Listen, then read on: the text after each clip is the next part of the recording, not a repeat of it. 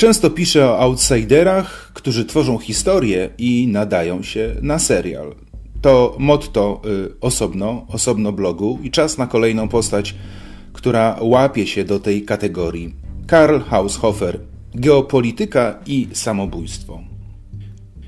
Mastermind nazistowskiego planu ekspansji. Demon geopolityki, sufler Adolfa Hitlera. Choć słowa te brzmią przesadnie, Karl Haushofer dał ku nim powody. Zaskakujące. To człowiek wielu talentów, właściwości i kontrowersyjnych dokonań, lecz ciągle mało znany nie tylko w Polsce. Karl Haushofer uchodził za erudytę. Gruntownie wykształcony w kilku dziedzinach znał łacinę, grekę, władał włoskim i japońskim. Zresztą kulturą i polityką Japonii szczególnie się fascynował, dedykując jej pierwszą książkę Dei Nihon, która była analizą potęgi militarnej Cesarstwa Japonii. Zgłębiając geopolitykę, znajdował czas na pisanie wierszy, malowanie obrazów i kaligrafię. Uwielbiał koty. Podsumowując, był przedstawicielem elity wilhelmińskich Niemiec, wywodzącym się z szanowanej bawarskiej rodziny. Jeśli wprost decydował o losie innych ludzi, to jako wysokiej rangi oficer i dowódca oddziału artylerii tylko podczas I wojny światowej. Przez cały okres III Rzeszy nie włożył munduru, a przecież był emerytowanym generałem i zatwardziałym militarystą. I pewnie z tego względu, mimo że jego naukowa praktyka spleciona była ze zbrodniczą polityką Adolfa Hitlera, nie stanął przed Międzynarodowym Trybunałem Wojskowym w Norymberdze, choć zdaniem wielu powinien podzielić los nazistowskich zbrodniarzy. Gdy usłyszycie Lebensraum, termin oznacza przestrzeń życiową, wiedzcie, że jest on jego tworem. Haushofer uważał, że Niemcy, pokonane i upokorzone traktatem wersalskim, marząc o potędze, muszą przedefiniować strategię polityczną. Nie ma skutecznej polityki, która abstrahuje od uwarunkowań geograficznych, a zatem na przykład nie można wygrać wojny, prowadząc ją na dwóch frontach równocześnie, ostrzegał Haushofer. Ten ambitny Bawarczyk dowodził, że kluczowe dla interesów narodu niemieckiego jest zapewnienie mu przestrzeni, rozumianej geograficznie, życiowo i kulturowo, a to pociąga za sobą myślenie o samowystarczalności. Bliska mu więc była wizja autarkicznego państwa. Pisząc o ekspansji, nie wiązał jej ze stosowaniem sprytnych forteli i wybiegów, lecz wyciąganiem stosownych wniosków z analizy uniwersalnych prawideł. Jeśli Haushofer był zagorzałym wyznawcą jakiejś religii, to w grę wchodziła tylko jedna społeczny darwinizm. Wierzył w niego bezgranicznie. Prymat biologicznych praw był dla niego czymś niepodważalnym. Owe prawa muszą determinować politykę państwową, wszak byt silniejszy wypiera słabszy. To teza, pod którą uczony się podpisał i rozwijał ją w książkach, uczelnianych wykładach i komentarzach radiowych. Haushofer nadał swojej aktywności charakter żmudnej akademickiej pracy, dlatego pewnie oburzyłby się na stwierdzenie, że uprawiał ideologię. Uzbrojony w profesorski tytuł, propagował własną wizję geopolityki, prowadząc zajęcia ze studentami w instytucie, który zakłada w Monachium w 1922 roku.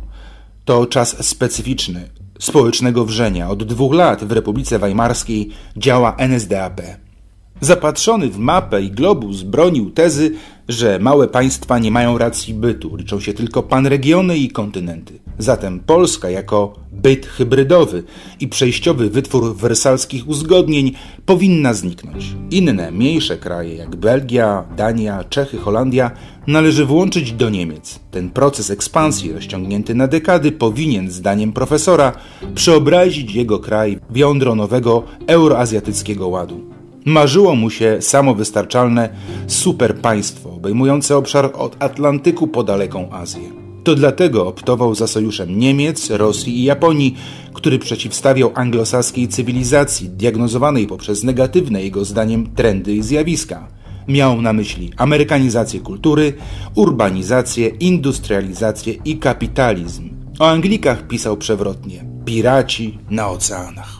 Tu wychodzi na pierwszy plan militarystyczne usposobienie i dryl pruskiego oficera. Haushofer, formułując wizję przyszłości, posiłkuje się idyllicznym z pozoru, lecz w gruncie rzeczy reakcyjnym imaginarium, w którym dominuje obraz chłopów żołnierzy, osiedlonych we wsiach i miasteczkach, kultywujących związki ze świętą ziemią.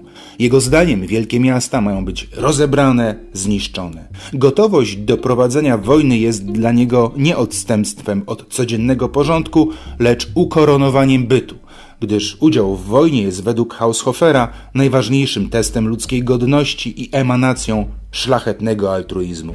Tak na marginesie. Cóż za brednie. To myślenie o uwznieślającej heroicznej skrajności co róż pojawia się w jego rozważaniach. Jest też obecne w przewrotny sposób w biografii Karla Haushofera jako przekleństwo. Otóż profesor opublikował grubo ponad 500 artykułów i książek. Dostrzegano w nich wątki prekursorskie i zapowiadające głębokie zmiany w świecie naznaczonym narastającymi globalnymi konfliktami. Haushofer był więc postacią głośną, czytaną i rozpoznawaną w politycznych naukowych kręgach w USA, Wielkiej Brytanii, Francji, Japonii, Włoszech. Wiązało się z tym oczywiste poczucie wyjątkowości i poczucie chluby. Lecz to, co finalnie zaplanował, było próbą unicestwienia wszystkiego, czego dokonał i wyparcia ze świadomości ludzi faktu, że w ogóle żył. Wiosną 1946 roku wraz z żoną popełnia samobójstwo. Najpierw oboje zażywają truciznę, żona się wiesza, a on jej w tym wydatnie pomaga. W pożegnalnej nocce prosi, aby pochować ich w bezimiennym i nieoznakowanym grobie. Chce być zapomniany. Instruuje syna Heinza, któremu zostawia dwie trumny i mapkę z zaznaczonym miejscem, gdzie spoczywają ciała samobójców. Syn grzebie rodziców w formowanej na celtycką modłę mogile. Haushofer odbiera sobie życie, choć wie, że nie zasiądzie na ławie oskarżonych w gronie nazistowskich zbrodniarzy odpowiadających przed Międzynarodowym Trybunałem Wojskowym w Norymberdze. Wcześniej zostaje skreślony z listy oskarżonych. Czego innego oczekiwała amerykańska opinia publiczna. Miała wyrobione zdanie na temat profesora, którego poznała jako negatywnego bohatera propagandowego głośnego filmu Plan of Destruction, nominowanego do Oscara. Szukając odpowiedzi, kim właściwie był, warto zwrócić uwagę na jego towarzyski krąg. Ważną rolę przyjaciela, powiernika i gwaranta bezpieczeństwa pełnił w otoczeniu Haushofera Rudi, czyli Rudolf Hess. W czasie studiów Hess uczestniczył w zajęciach profesora. Był ulubionym studentem i pośrednikiem w kontaktach z kierownictwem NSDAP. To on poznał słynnego wykładowcę z Adolfem Hitlerem, który po nieudanym puczu monachijskim odsiadywał wyrok w więzieniu Landsberg i pisał Mein Kampf. Przesłuchiwany po przegranej wojnie, Haushofer odżegnywał się od bliskich związków ze zbrodniarzem. Zapewniał, że nie ma nic wspólnego z Mein Kampf. O książce usłyszał po jej opublikowaniu. Fatalnie napisana, Hitler to nieuk i fanatyk. Miał przekonywać amerykańskich prokuratorów. Akurat co innego wynika z niektórych dokumentów. Latem i jesienią 1924 roku co środę profesor odwiedzał młodych orłów, tak o nich wspomina w prywatnych zapiskach, i wykłada geopolityczne teorie, pewnie wspominając o konieczności zapewnienia Niemcom przestrzeni życiowej. Być może w ten sposób Lebensraum włączone zostało do arsenału narzędzi nazistowskiej propagandy, doskonalanego potem przez Goebbelsa.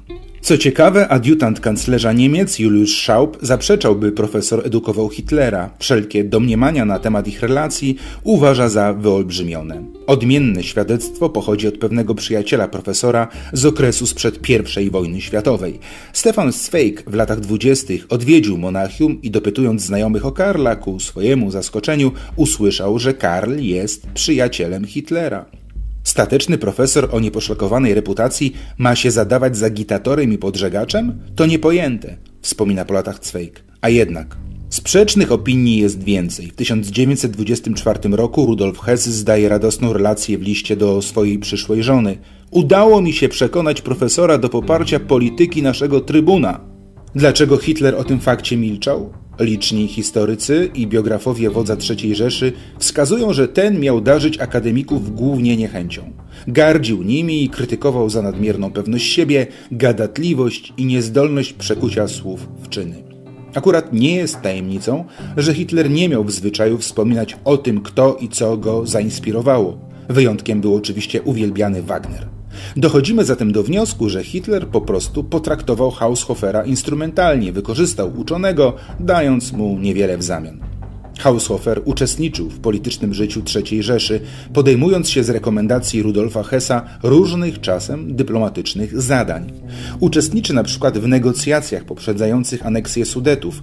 Zdaniem niektórych historyków miał inicjować rozmowy, które doprowadziły do powstania paktu antykomunistycznego. Wspominając okres III Rzeszy, Karl Haushofer podkreślał, że był przez nazistowskie kierownictwo ignorowany. Powtarzał: Nie liczono się ze mną, na nic nie miałem wpływu. To jego oficjalna wersja, której nie udało się śledczym amerykańskim zakwestionować. Nie ma pisemnego dowodu na to, że popierał eksterminację podbitych narodów. Nie zająknął się jednak nigdy w obronie represjonowanych Żydów, ani nie przejął losem więźniów obozów koncentracyjnych. A wojnę z ZSRR uważał za błąd, bo był zwolennikiem paktu Ribbentrop-Mołotow. Korespondencja i rozmaite zapiski, które udało się zachować, nie pozostawiają wątpliwości, że militarne sukcesy III Rzeszy napawały go entuzjazmem. Komplementował Hitlera za rozprawę z hybrydową Polską. Podbój Danii i Norwegii nazwał strategicznym osiągnięciem, a wojnę widział jako ostateczną rozprawę ze złodziejską anglosaską cywilizacją. Z drugiej jednak strony był zły, że konflikt toczy się błyskawicznie i bezpardonowo, gdyż postrzegał zdobywanie przestrzeni życiowej w kategoriach cywilizacyjnego procesu, rozłożonego na lata i dekady. Dodać należy, że wiązał to z wysiedleniem Żydów i Polaków na wschód. Nie miał za to żadnych wahań i na sprawczość profesora patrzył negatywnie drugi z jego synów, Albrecht Haushofer. Przez długie lata ze sobą współpracowali, także podejmując się poufnych dyplomatycznych kontaktów, przykład z proniemieckimi brytyjskimi arystokratami. Ale przychodzi taki moment, kiedy rozżalony i rozczarowany rozwojem sytuacji Albrecht oskarża ojca, zamieszczając w sonecie Moabiter Sonet jednoznaczny osąd. Mój ojciec zerwał pieczęć, nie docenił tchnienia zła i pozwolił demonowi wzbić się ponad świat. Albrecht nie doczekał końca wojny. Posądzony o udział w spisku przeciwko Hitlerowi, został stracony w kwietniu 1945 roku. Rozpamiętując tragedię, Karl Haushofer miał żal, że Albrechtowi nie dano szansy powrotu na front. On sam, aresztowany przez gestapo, trafił na 8 miesięcy do obozu w Dachau. Gdy upada trzecia Rzesza, jest schorowanym starcem.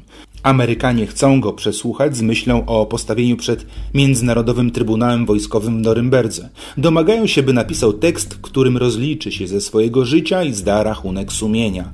Profesor wywiązał się z zadania, lecz w publikacji nie zawarł żadnego słowa sugerującego skruchę, żal, prośbę o przebaczenie. Czy był do końca hardy i zadufany w sobie? Przesłuchujący go jezuita, uczony i wojskowy w jednej osobie Edmund E. Welsh, założyciel Georgetown University School of Foreign Service, obdarzył go przede wszystkim współczuciem, a może czuł wobec niego respekt. W swoim pamiętniku odnotowuje, że choć Bawarczyk był w złym stanie zdrowia, prezentował się dumnie, ma rzymskie rysy. Haushofer przeszedł kilka dni wcześniej kolejny zawał, w opinii żony był u kresu życia. Dla Welsha profesor i pruski wojskowy był bez wątpienia postacią ważną. Przez 19 lat Welsh, prowadząc zajęcia z geopolityki, analizował publikacje Haushofera i w końcu może z nim rozmawiać. Spędzają ze sobą trochę czasu. Amerykanin zabiera go na przejażdżkę po zbombardowanym niemieckim mieście, bo chce uświadomić starcowi okrucieństwa wojny, których ten być może nie jest świadomy. Swoim przełożonym ma do przekazania tylko tyle, że postawienie przed sądem kogoś, kto pisał książki, a nie wydawał rozkazy, byłoby niebezpiecznym precedensem sądowym. Welshowi przyznano rację. Od 1939 roku amerykańska opinia publiczna była bombardowana propagandowymi obrazami Karla Haushofera jako szwarc charakteru. Magazyn Life opublikował fotografię Karla i Albrechta zamyślonych nad mapą i globusem. Obok widniały zdjęcia Rudolfa Hessa i Adolfa Hitlera. Po rozpoczęciu inwazji na Rosję poczytny Reader's Digest rozpisywał się demaskatorsko o monachijskim Instytucie Geopolityki i przedstawiał jego szefa jako super mózg nazistów, który kieruje armią naukowców, inżynierów, szpiegów wcielających w życie mordercze plany imperialnej Rzeszy. Pułkownik Herman Beacom z Akademii Wojskowej Stanów Zjednoczonych w West Point w styczniu 1942 roku wyraził opinię, że Karl Haushofer jest postacią ważniejszą niż Adolf Hitler, ponieważ badania Haushofera umożliwiły zwycięstwo Hitlera zarówno w polityce wewnętrznej, jak i na wojnie. Frank Capra wyreżyserował propagandowy cykl Dlaczego walczymy? Drugi film siedmioodcinkowej serii nosi tytuł The Nazi Strike. Tu Karls Haushofer jest również pokazany jako osobnik stojący za politycznymi wyborami Rzeszy i emanujący wrodzoną niemiecką skłonnością do podbojów.